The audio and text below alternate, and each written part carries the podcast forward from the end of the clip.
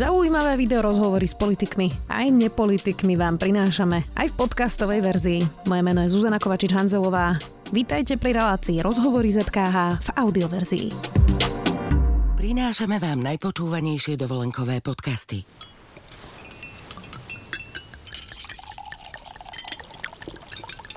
Celú nekompromisnú konfrontáciu ľahkého mediteránskeho predjedla s príliš ťažkým červeným vínom si môžete vypočuť na svojej dovolenke. Na dovolenka.zme.sk nájdete poznávacie aj pobytové zájazdy, z ktorých si pre seba vyberiete ten najlepší.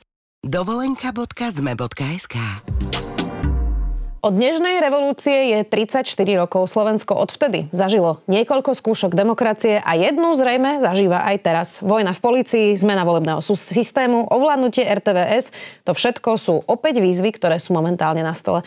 Čo je demokracia a sloboda? A akú cestu Slovensko za toľko rokov vlastne prešlo? Spýtam sa Martina Butoru, bývalého diplomata, sociologa, spisovateľa a jedného z hlavných aktérov dnešnej revolúcie. Vítajte. Ďakujem pekne. Ďakujeme veľmi pekne, že ste prišli. Pán Butora, tak ten uh, slávny výrok Václava Havla Pravda a láska musia zvíťaziť nad lžou a nenávisťou. Zvíťazila pravda a láska? Dá sa to vôbec povedať?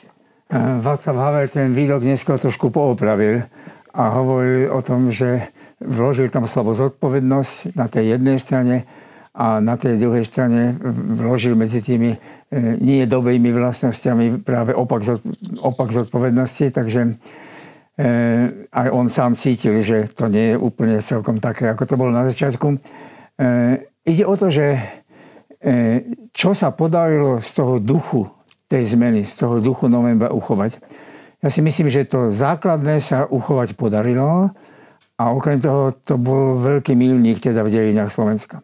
A to z niekoľkých dôvodov. Ak ich môžem veľmi stručne zhrnúť, tak poprvé my sme v dejinách mali už vystúpenia rôznych líderov a rôznych garnitúr, ktoré sa o niečo pokúšali. Boli to štúrovci, boli to memorandisti, matičiari, boli to potom hlinkovci, boli to potom e, hlasisti. A vlastne ale takmer žiadna z týchto iniciatív nevedela udržať to, o čo sa pokúšala, alebo to vôbec nedosiahla. E, hlasisti čiastočne, ale Československo potom bolo rozbité a okupované. Takže to je prvá vec, že to sa podarilo. Druhá vec, že e, poprvý raz sa podarilo to, že na Slovensku vznikol partner ako našim priateľom v Čechách, občanskému fóru, to tiež dovtedy nebývalo a bol to partner celkom rovnoprávny. Po tretie, neboli to len teda Česi v Prahe a v Čechách na Morave občanskom fóre, ale mali sme za partnerov aj Maďarov liberálnych Maďarov z Maďarskej nezávislej iniciatívy, tak to sa nepodarilo za celé dejiny Československa, hej, aby tam nejaká menšina sa dostala takto do, do vládnutia. Pritom tak si myslím, že aj tí Maďari boli v rámci maďarskej komunity menšinou a aj tí ľudia, ktorí v tom novembri nejak sa ujali toho, tak boli tiež menšinou v tej spoločnosti a obidve hnutia boli skôr tak liberálne orientované. No a potom tým už končím, nechcem vymenovať celý rad príčin. Potom zažili sme teda mm, ohrozenie toho novembra, zažili sme úplný, úplne povesam, odchývku od toho novembra počas Mečiara, ale, ale nejakou občanskou mobilizáciou a spoluprácou strán a, a všetkých možných ostatných inštitúcií sa to dokázalo zvrátiť. To znamená, že máme takú skúsenosť katarzie, hej, ktoré mnohé iné krajiny nemajú tak v tomto zmysle slova sa to udržalo, udržalo sa to, e, udržal sa ten duch, ktorý sa utvoril nie len tých prvých týždňov a dní, ale aj to, čo sa za tie dva roky podarilo. Lebo za tie dva roky sa podarilo zmeniť teda politický systém. Hej, vo federálnom zhromaždení, v Slovenskej národnej rade, v oboch vládach, to bez zesporu. Hm. E, čo ten sentiment Slovákov, ale aj Čechov k socializmu? Máte preto nejaké vysvetlenie, že 34 rokov po Nežnej revolúcii, po tom, čo Rusko napadlo Ukrajinu, je tu stále nejaká časť spoločnosti, ktorá s nejakým obdivom, sentimentom e, spomína na tie neslobodné časy? E, ten sentiment je pravdepodobne trochu silnejší na Slovensku než v Čechách, ale predsa len nie. Čechách možno nie je taký silný, pretože tá prvá Československá republika bola v tom čase veľmi popredným štátom z rôzneho hľadiska, z hľadiska demokracie, z hľadiska vyspelosti hospodárstva.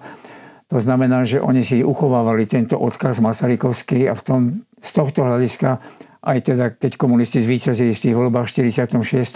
predsa len ten sentiment e, ako nebol až taký silný. Na Slovensku je silnejší aj preto, pretože za to obdobie sa Slovensko zmenilo. Slovensko sa zmenilo, Slovensko sa e, z krajiny polnohospodárskej zmenilo na krajinu, ktorá prešla nejakým obdobím modernizácie, industrializácie, vzdelanosti a tak ďalej a, a sociálnych výdobytkov. E, ľudia málo prihľadali na to, alebo aj málo vedeli o tom, za akú cenu sa to všetko udialo. Hej? Že sa to udialo za cenu mnohých, mnohých teda znásilnení nejakej slobody a demokracie a tie by sme mohli vymenúvať jeden za druhým. Najprv to bol stalinizmus aj s čistkami a s politickými procesmi a potom to bolo všeličo možné od, od teda zabratia kláštorov cez akciu B, vysťahovanie buržoázie, obrazne povedané, likvidácie súkromného vlastníctva ako v polnohospodárstve a takto by sa dalo pokračovať.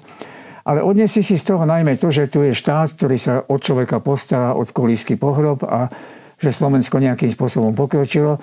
To znamená, že pred novembrom tie nálady u nás boli skoro také, že áno, malo by sa niečo zmeniť, ale tak približne v duchu takej perestrojky. Hej. To znamená, áno, mať viacej slobody, hej, to by bolo celkom prirodzené, či už náboženské, alebo zhromažďovacie, alebo slobody tlači a tak ďalej. Ale zároveň mať aj tú ekonomiku takú, ktorá by um, udržala všetky tie predchádzajúce výdobytky. A zaujímavé je, že to hovorí napriek tomu, že sami videli, že ekonomicky to naozaj Československo a Slovensko v ňom naozaj zaostávalo. Ak si porovnáme Rakúsko po druhej svetovej vojne, zničená, rozbombardovaná Viedeň, hej, a Československo, až do 60. rokov sme sa ešte ako tak držali vyrovnanie a potom teda to Rakúsko vo všetkých ukazovateľoch bolo pred nami. Ľudia to videli. Videli to často po tej konzumnej stránke, hej, že v tom Rakúsku je povedal by som, dostane všetko, u nás nie. A napriek tomu teda si uchovával tento sentiment k tomu lacnému mlieku a tomu zabezpečeniu tých sociálnych istôt. Hmm. Vy vlastne ste počas toho novembra museli hľadať prieniky, ako spájať spoločnosť, ako spájať rôzne skupiny. Hovoril o tom aj e, Milan Šimečka, že sa vlastne nedalo odpísať každého, kto bol v strane, že to bolo príliš veľa ľudí. E, František Mikloško je konzervatívec, mnohí ste tam boli liberáli, bola tam maďarská menšina. Um, tak uh, ono, máme dnes takú dobu, kde hľadáme veľmi veľa, čo nás rozdeluje, aj napriek tomu, že mnohí máme väčšinu vecí spoločných. Um, a najčastejšie je to rozdelenie medzi konzervatívcami a liberálmi, javí sa to ako niečo neprekonateľné dnes. Tak um, ako ťažké bolo v tom čase hľadať tie prieniky a čo by sme si z toho mohli aplikovať do tej dnešnej spoločnosti, ako spájať takéto skupiny? No v tom čase to nebolo v skutočnosti až také ťažké, pretože tie prieniky začali tým, že sa tie rozmanité ostrovčeky nejakej slobodného konania, slobodného myslenia, či to boli umelci, alebo či to boli intelektuáli, alebo či to bola tajná církev, ochranári boli veľmi silní a proste takých ľudí bolo viacero veci, spojili.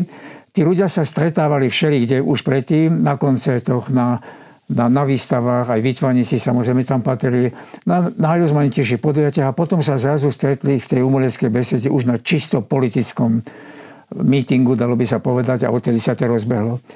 A tak ako sme sa my boli schopní dať dokopy, tak nám bolo jasné, že musíme pritiahnuť k sebe stále ďalších a ďalších a aj na tie tribúny sme sa usilovali pozývať ľudí, proste robotníkov, e, policajta, ľudí z rôznych sociálnych vrstiev, Pozbudzovali sme vidiek k tomu, aby sa pripojili k Bratislavčanom a, a teda v zmysle alebo v duchu tých požiadaviek, ktoré sa nastolili, to znamená zrušenie vedúcej ideológie komunistov a, a slobodné voľby a nejaká väčšia sloboda, tak to sa celkom, dá sa povedať, darilo. Mm. Darilo sa to aj e, v tom, v tom povedal by som, základnom smerovaní k zmene celej architektúry politickej a celého toho dizajnu. To znamená z hľadiska zabezpečenia tých inštitúcií, ktoré, ktoré tvorili a utvárali postupne demokraciu, takisto aj ktoré teda vybudovali v tom štáte, kde celé hospodárstvo bolo výlučne riadené len teda stranou a vládou, nejaké trhové hospodárstvo. Nepodarilo sa to celkom z hľadiska štátoprávneho usporiadania. No, ale E, e, vtedy si myslím, to išlo. Dnes je to komplikovanejšie, lebo tých deliacich čiar je viac. To nie sú len liberáli, konzervatívci, to sú aj, a to je možno ešte výraznejšia deliacia čiara, to sú aj teda ľudia a ich lídry, ktorí majú sklon skôr k autoritárskému vnímaniu demokracie s takým často nacionalistickým akcentom a to sú potom tí druhí skôr liberálni demokrati. Je aj generačná nejaká čiara, to znamená mladší ľudia a starší ľudia. E, do istej miery je to aj e, teda taký, e, taká určitá deliaca čiara medzi, medzi, medzi, keďže tí mladší žijú viac v mestách, medzi mestom a vidiekom. Čiže tých deliacich čiar je dnes, dnes viac. No a potom ešte v 98. zamečara to bolo naozaj pomerne rozdelené na tých ľudí, ktorí jednoducho obhajovali to, čo sa nazýva mečiarizmus a to nemusím rozvíjať, to si všetci teda my starší pamätáme, stredná generácia menej a mladí už vôbec nie, ale dá sa povedať, že to je proste pokus o ovládnutie štátu jednou teda mocenskou garnitúrou. E, a e, je to, je to na jednej strane teda tí a na druhej strane potom vyznavači tej liberálnejšej demokracie. E, tie deliacie čiary ešte okrem toho sú komplikované tým, že tu máme ešte aj v parlamente momentálne v rámci tej opozície ešte tu máme jednu stranu, a to je strana pána Igora Matoviča, ktorá, mm, ktorá nejakým spôsobom ako keby si neosvojila ten kľúčový princíp demokracie, demokratickej komunikácie, čiže hlavne dialog, dialog a dialog a, a nejaký podiel na utváraní nejakých kompromisov, nejakého spoločného rozhodovania, tak tým všetkým sa to ešte komplikuje. A napokon ešte poviem, že O tom ešte sa tak veľmi veľa nehovorí, ale my, e, my máme a môžeme mať ešte aj etnické deliace čiary. Hej. Už slovenskí Maďari, ktorí tu žijú, už aj tí sú dneska politicky rozdelení. Jedna časť je dosť ovplyvnená Fidesom a Orbánom a vyznáva takéto názory, tá druhá časť nie. Máme tu na samozrejme Rusínov a už vôbec nehovorím o Rómov. Pokrok je, že máme už niekoľkých Rómov v parlamente, možno, že tá rómska elita sa nejakým spôsobom presadí, ale aby som to skončil, Slovensko je krajinou viacerých deliacich čiar. Hmm. No, e, po 34 rokoch, e, akú kvalitnú máme na Slovensku demokraciu? Akú dobrú demokraciu sme postavili? No, to je otázka na dlhé debaty a na veľké konferencie a hrubé knihy. E, nie, nie je na to jednoznačná odpoveď. Asi by sme mali ísť, povedal by som, oblast po oblasti, inštitúcie po inštitúcii a, a jednotlivé priestory. Tak e, tie základné pravidlá demokracie, to znamená slobodné voľby, dielba moci, sloboda zhromažďovania, e, sloboda utvárania organizácií, či už sú to odbory alebo študenti, e, tak to, to tu nejakým spôsobom proste funguje dôležitejšie však je, alebo dôležité zároveň je, nakoľko máme fungujúce inštitúcie eh, verejnej správy, teda správovania štátu a tam je to rozdielne. Niektoré z tých inštitúcií sa zakotvili a existujú a fungujú. Eh, niektoré z nich majú určité problémy a závisí to častokrát aj od ľudí, ktorí do tých inštitúcií prišli. Masaryk hovoril kedysi, že demokraciu už máme, ešte potrebujeme demokratov a je to naozaj rozdiel, keď si zoberieme napríklad pani Baťovú ako teda riaditeľku vtedy, v tom čase toho ústavu pre kontrolu liečiv, alebo dokonca aj e, keď si zoberieme e, najvyšší kontrolný úrad, hej, kde je pán Andraši, bol v slovenskej teda demokratickej lavici a tak ďalej, tak vidíme, že niektoré organizácie naozaj fungujú, robia si svoju prácu, robia ju dobre, usilujú sa postupovať nezávisle a garantujú, zabezpečujú, podporujú to, čomu sa hovorí nejaká kvalita demokracie. Tá kvalita demokracie je oslabená, pokiaľ ide o spôsob fungovania jednak politických strán a jednak teda fungovania parlamentu. Vidíme, že tam e, sa niekedy opakovania častejšie stáva, že proste tá reprezentácia, ktorá príde k moci, tak používa prostriedky, aby podľa možnosti obsadila všetko našimi ľuďmi. E, nie je to také ľahké pre tých liberálnych demokratov, pretože tí uznávali, rešpektovali aj kontroly, kontroly častokrát z prostredia mimovládnych organizácií.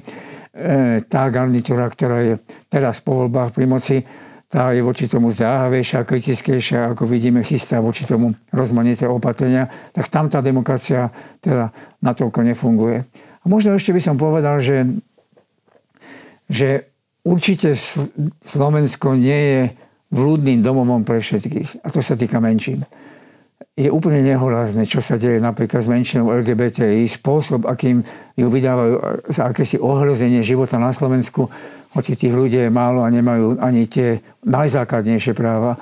A takto by sme mohli pokračovať. To znamená, na tie, s menšinami tam ešte je tu taký nejaký betón, je tu taká nejaká hráca a v tomto sme teda na Slovensku veľmi nepokročili. Vy ste to čiastočne už načrtli. Ono to vyzerá, že s tou štvrtou vládou Roberta Fica e, príde aj na tie inštitúcie. E, súčasť tej bitky vojny v policii sa momentálne deje napríklad na súdoch. E, uvidíme, ako budú rozhodovať pri tých prepustených, respektíve postavených mimo službu policajtoch. Ale máme tu aj prokuratúru, špeciálnu prokuratúru a policajtov, tak Aké dôležité pre tie inštitúcie je aj nejaký typ osobného hrdinstva, lebo um, veľa sa pri tých debatách hovorí o nejakom zakotvení inštitúcií a, a že to nemôže stať na jednotlivcoch. No ale na konci dňa to potom stojí na nejakom osobnom hrdinstve, tak koľko z tej pevnosti inštitúcie sú jednotlivci a koľko systém? To aj závisí od toho, do akej miery tá nová vládnúca moc, nová vládnúca garnizúra postupuje, ale v zásade pripisoval by som veľkú úlohu tomu osobnému postoju, tomu osobnému hrdinstvu, tomu osobnému svedomiu, tomu osobnému etosu služby, tomu osobnému presvedčeniu, že som sem prišiel alebo prišla do tohto úradu, aby som teda robila to, čo som slúbila alebo slúbil, či už ako súdkynia alebo sudca, alebo prokurátor, prokurátorka, alebo teda v oblasti policie. A, a zvedomím, že to sa nedá porovnať s tým, čo bolo za komunizmu. Hej? To, to znamená vtedy, zoprieť sa vtedy akýmkoľvek spôsobom znamenalo v podstate koniec, koniec kariéry, ohrozenie rodiny a tak ďalej. Dnes to v skutočnosti nestojí tak strašne veľa. Ja si myslím, že sa predsa len za tých 34 rokov nazbieralo dosť skúseností o tom, že konať v súlade s týmito svojimi hodnotami, konať v súlade, s, povedal by som aj s nejakými základnými princípmi, na ktorých stojí daná inštitúcia, že to je správne, že to tak má byť a, a teda očakávam, že len tak ľahko ustupovať všetci nebudú. Hm. No, e, z tých sociologických výskumov na Slovensku vychádza, že my si tu všetci medzi sebou najviac, teda najmenej v Európskej únii dôverujeme. Že tá nedôvera je veľmi e, vysoká, prináša to aj množstvo praktických problémov e, od toho, že ako sa k sebe správame, až po tú nedôveru v štát, inštitúcie, k susedovi, proste k nikomu. Prečo je to u nás táto nedôvera tak vypukla? Lebo nedá sa to asi všetko zvalovať len na ten bývalý režim, pretože ten mali aj v iných krajinách a u nás je tá nedôvera dôvera medzi ľuďmi vyššia. Máte preto nejaké vysvetlenie?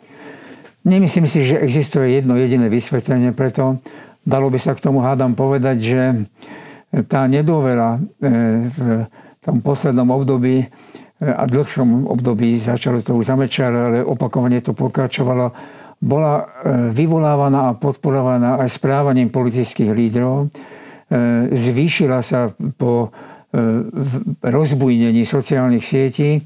Zvýšila sa vtedy, keď vlastne každý človek mal, mal možnosť sa stať súčasťou nejakej verejnej debaty, súčasťou nejakého obrazne povedané mediálneho diskurzu a, a to spôsobilo postupne obrovskú vinu nenávisti, obrovskú vinu spochybňovania vlastne e, aj jednotlivých inštitúcií, fungovania štátu, spochybňovania vedeckých poznatkov, spochybňovania expertov. To znamená, že ono, to bol taký vírus, ktorý prišiel do tohto prostredia a ktorý mnohé teda spôsobila, dá sa povedať, že mnohí politici aj k tomu prispeli. Do istej miery k tomu prispelo aj to, kam sa svet nejakým spôsobom pohol. Nie je to Slovensko samozrejme jediná krajina, kde vidíme oslabovanie demokratických inštitúcií, oslabovanie nejakého vzájomného dialogu, kde vidíme polarizáciu rozčesnuté krajiny. A, a, a to súvisí aj s tým, že sme zažili v poslednom období a zažívame nebývalé množstvo kríz a tie krízy prišli naraz.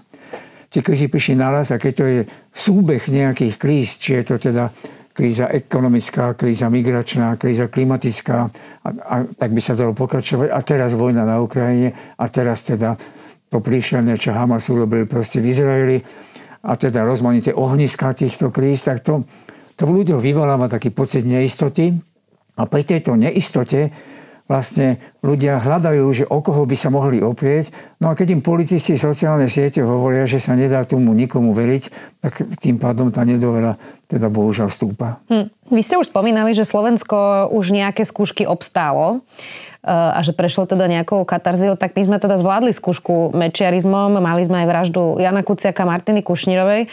No ale prečo stále musíme skúšať, e, že či obstojíme? Lebo sa to trošku javí, že sa tak točíme stále do nejakého kruhu. Hey.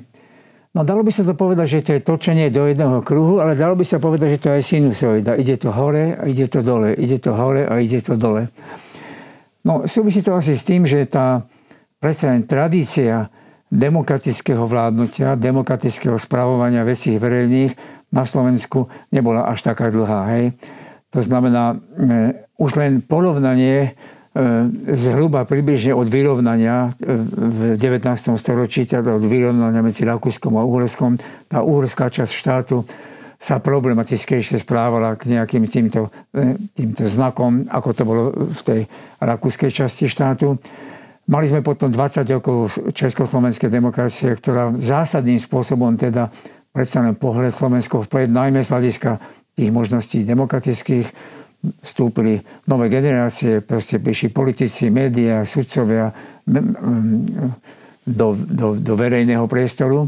No ale potom teda prišiel slovenský štát, to Češi predsa len nemali. Oni si mohli povedať, že to nie je my, to Nemci, to nacisti a mnoho mali aj pravdu, ale ten slovenský štát sme urobili my. A potom prišiel 40 rokov komunizmu. To znamená, že to obdobie, keď teda nám vládli nedemokratické režimy, bolo pomerne dlhé a ono to trvá, kým sa nejaké veci ukotvia tak, aby fungovali. E, spomeniem tu, e, viem si predstaviť, že diváčky a diváci to poznajú, ale predsa si dovolím pripomenúť Ralfa Dahrendorfa, toho sociológa nemeckého, ktorý potom skončil aj v britskom parlamente, ktorý teda hovoril, že, že to obdobie tých ústavno-politických zmien trvá asi 6 mesiacov, obdobie spustenia nejakých ekonomických zmien trvá asi 6 rokov ale obdobie, kedy sa tá občanská spoločnosť ukotví tak, aby bola garantom eh, toho fungovania demokracie, trvá asi 60 rokov. Tak to znamená, pokročili sme, ale ešte stále nie sme tak ďaleko. A medzi tým, eh, ako tými rôznymi výkyvmi, oblasne povedané, karpatskej demokracie, eh, sa to vždy skomplikovalo. Takže áno, dostali sme sa zase na, na, na líniu toho zostupu, ale opakujem, máme aj skúsenosť, že línia zostupu to bož, ak, ak povedal by som, privedie do spravovania krajiny tak problematické politické postavy, aké tam priniesla Slovenská národná strana a teda jej poslanci a jej vládni nominanti, tak o to, o to intenzívnejšie sa môže rodiť nejaký náboj, nejaká inšpirácia, nejaká energia čeliť tomu zostupu, ktorý momentálne prežívame. Môže to byť aj akcelerátor, rozumiem. No, čo podľa vás čaká demokraciu a Slovensko najbližšie 4 roky. E, je časť e, komentátorov a, e, a nejakej elity, ktorí hovoria, že netreba volať už teraz, že sa deštruuje štát, že ešte sa také nič zatiaľ nedieje a že možno sa ani nebude diať. Mm, ale zároveň to asi nebudú jednoduché roky pre Slovensko. Tak čo myslíte, že čaká našu demokraciu teraz? No to závisí od toho, ako sa k tomu jednotliví ľudia, inštitúcie, politici, občanská spoločnosť, biznis, samozprávy postavia. E, aj keď to možno v tejto chvíli ešte nie je, nie je povedal by som, mečiarizmus, alebo nie je to teda takéto ohrozenie týchto základných kľúčových pílejov demokracie, čo považujem za dôležité je, aby od prvého začiatku, aby od prvej hodiny, kedy sa takéto pokusy objavia, to znamená také pokusy, že minister vnútra vlastne si povie súdny výrok, mňa nezaujíma, to proste s tým ja nesúhlasím a potom to opakuje ešte raz. Alebo keď teda premiér avizuje a že teda sa postaví nejako voči médiám, že ich delí na nepriateľské a priateľské, že uvažuje o tom, že tým médiám zníži podiel štátnej inzercie, čiže inak povedané oslabuje slobodu médií a slobodu verejnej diskusie.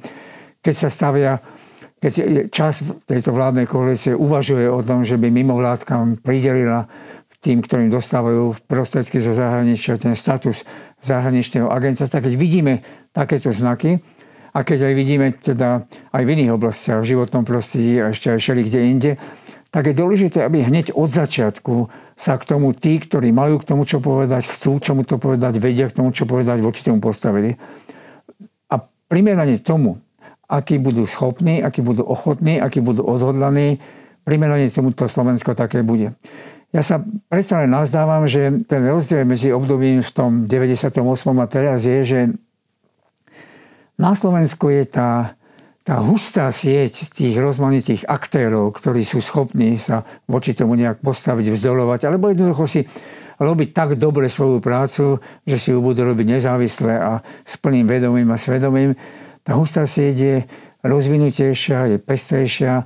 Sú to častokrát aj menšie skupiny, ktoré neuveriteľným spôsobom pozdvihli kultúru, ktoré proste menia kvalitu života aj v obsah, samozprávach. Je toho proste viac. Len si musia uvedomiť, že čo sa deje, musia sa dať dokopy, musia sa navzájom podporovať, musia sa prelínať. A to prelínanie považujem za veľmi dôležité. A od začiatku dávať jasne najavo, že to je v poriadku, voľby boli slobodné, boli demokratické, tí, čo zvíťazili, majú proste samozrejme právo vládnuť, ale pozor, ide o to, akým spôsobom vládnuť, akým spôsobom budú prijímať spätnú väzbu, korekciu v duchu demokratických pravidel, teda bude to závisieť od konania týchto ľudí. Hmm. No, e, je zaujímavé, že Ivan Korčok e, kandiduje na prezidenta a zdvihol takú tému, ktorú tu dlho už nikto nezdvihol, a to je vlastenectvo. E, tak je pravda, že tých 30 rokov Slovenska práve to vlastenectvo si zobrali skôr takí tí národniari až populisti. Vladimír Mečiar tiež s týmito slovenskými symbolmi veľmi pracoval. Slovenská národná strana DETO, teraz počúvame ministerku kultúry, ktorá hovorí, že len slovenská kultúra, žiadna iná. Uh, tak čo je pre vás vlastenectvo? Ste vlastenec, pán Butera? E, to vlastenectvo si myslím sa nejakým spôsobom prejavovalo a bolo viditeľným a vplyvným e, nie len tým spôsobom, ako to robil povedzme Meča a Slota. To vlastenectvo, nezabudnem na to, ako pred voľbami 1998, keď teda e, sa zmobilizovala občianská spoločnosť, keď boli mítingy, keď boli pochody po Slovensku, keď boli koncerty a keď bolo veľmi veľa takýchto podujatí tu v Bratislave na hlavnom námestí, prišli mladí ľudia a všetci z nich mali slovenské znaky, všetci z nich mali slovenské vlajky. Ono nám to totiž trvalo, pretože vznikol štát, ktorý nebol založený na základe referenda a vznikol štát, voči ktorému sa nedá povedať, že by väčšina bola za ten štát. To znamená, išlo o to, kedy si ten štát nejakým spôsobom čoraz viac ľudí osvojí a bude ho pokladať za svoj a povie si, dobre, tak my tu žijeme a teda my sa tiež chceme vložiť do toho zápasu o to, aký ten, ten, ten štát bude vyzerať. Keď boli mítingy Zachráňme kultúru 95, 6, 7, tak najprv na konci mítingu hrali Karla Kryla. Až potom Dvorský zaspieval slovenskú hymnu a tá druhá sloka, ktorá hovorila o tom, že sa Slovensko prebudilo, hej, tak tá druhá sloka už nebola len prebudenie národné, ale aj prebudenie občianske. To znamená, mali sme aj takéto vlastenectvo. Mali sme potom vlastenectvo aj e, pri iniciatíve Zaslušné Slovensko. Veď teda tá, tá hymna sa spievala tak, že človeku, človeku išiel zimomjavky po chrbte, tak bol z toho dojatý a oslovený. Čiže nie je to iba ich ich, ich, povedal by som, práca. Pokiaľ ide o Ivana Korčoka, to je veľmi zaujímavé, pretože on má 30-ročnú kariéru vlastenectva. On bol z tej generácie ľudí, ktorí prišli do štátnej služby, diplomatickej služby, ako tí mladí absolventi alebo poslucháči ešte iba tej teda diplomatickej, diplomatickej školy, tak sa dá povedať. A teda nebol to ten Moskovičský inštitút a ktorí tam prišli s pocitom, že e, ten mečalizmus nevznikol hneď, to nebolo ešte, to sa nebolo celkom jasné. Že chcú slúžiť tejto krajine, že chcú niečo urobiť, prišli tam s istým etosom a v tomto slova zmysle, keď teraz vyšli také pamäti týchto ľudí, to neuveriteľné, jak cítiť z toho bolo. My sme išli tam, lebo sme chceli pomôcť Slovensku, pomôcť Slovensku, aby sa nejakým spôsobom dostalo, aby bolo rešpektované, známe, uznávané a aby nás ostatní vnímali ako zaujímavú krajinu a tak ďalej. A Kočok to ťahal postupne na rozmanitých postoch, prejavili schopnosti aj manažerské v rôznych teda vládach. Keď sa budeme, povedal by som tu, keď Slovensko predsedalo Európskej únii, to bol teda obrovský výkon. Prejavili to aj vtedy, keď bol na kľúčových postoch v Európskej únii, v Nemecku, v Spojených štátoch. To znamená, že tú vlastenectvo si nosil v sebe, ale to podobne aj Malo Ševčovic. To, to bol tiež človek, ktorý veľmi pekne píše o tom, že ak, ako, ako hrôzou my sme prežívali to, čo sa deje za Mečela, ako smutno nám bolo, keď tých druhých pozvali do EÚ a do NATO. A my sme ale stále verili, že Slovensko má inú tvár. A Ivan Korčok predstavuje práve túto novú tvár a myslím si, že môže tomu vlastenectvu dodať pozitívny náboj a môže ho prebúzať aj v ľuďoch v takom širšom prostredí, ktoré si teda zváži, aké sú dôvody, prečo ho voliť. No a z tohto, čo hovoríte, mi vychádza, že aj vy ste vlastenec, lebo aj vy ste slúžili e, vlasti a Slovensku. Ale tak bez, teda ja sám za seba, ak to môžem povedať, áno. A nezabudem napríklad, teda, keď už ste spomenuli, povedzme, nemyslím na to pôsobenie u prezidenta Havla, ale spomeňme tu Ameriku, hej, kde sme prišli, keď Slovensko povedané slušne, diplomatické, nemalo najlepšiu povesť, ale, ale s podporou vlády, s podporou všetkých možných ľudí, ktorí tam prichádzali a o Slovensku hovorili, či to boli súdcovia, alebo novinári, alebo, alebo čo, ľudia zo samozpráv, alebo vedci, alebo umelci, alebo inžinieri, športovci, tak si všetci hovorili už o nejakom, nejakom inom obraze Slovenska. A nezabudnem, keď sme mali asi jedno z takýchto výročí, tak v tej novopostavenej budove ambasády E, Američania mali taký zvyk, že vždy niekto americkú hymnu zaspieval. No a my sme vtedy tam mali e, niekoľko takých slovenských robotníkov, ktorí tam niečo urobili, lebo tí Američania to neurobili tak dobre.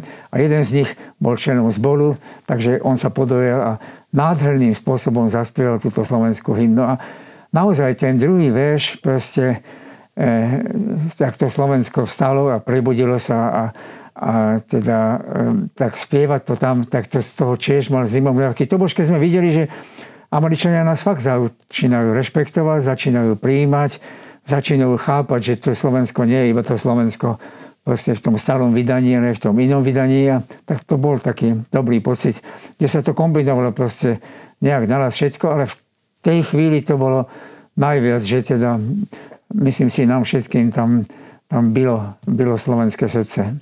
Vy ste mi priniesli aj vašu novú knižku, ktorá sa volá Tváre a dátumy v spätnom zrkadle.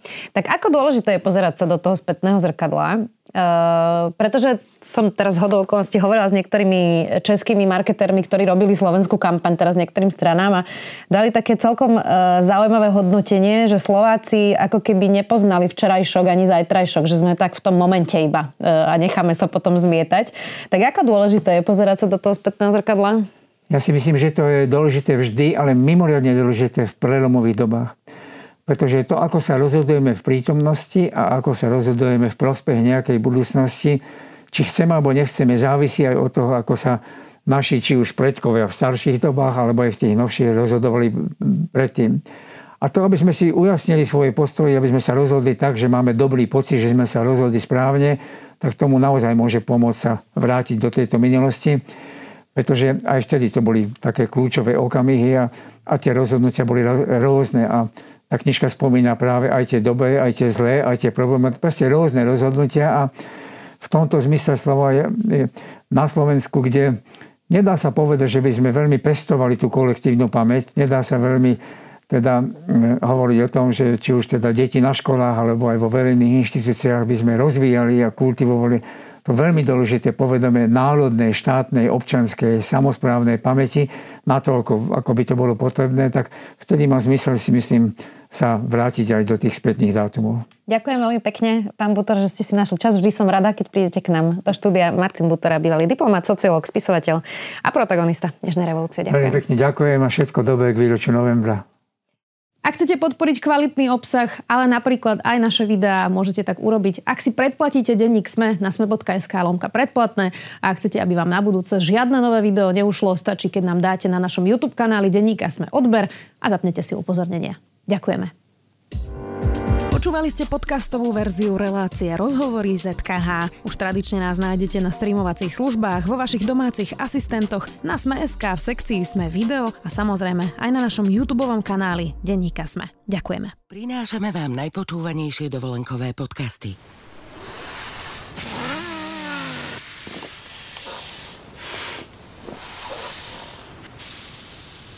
Celý rozhovor dvoch odfukovacích nafukovačiek na pláži si môžete vypočuť na svojej dovolenke.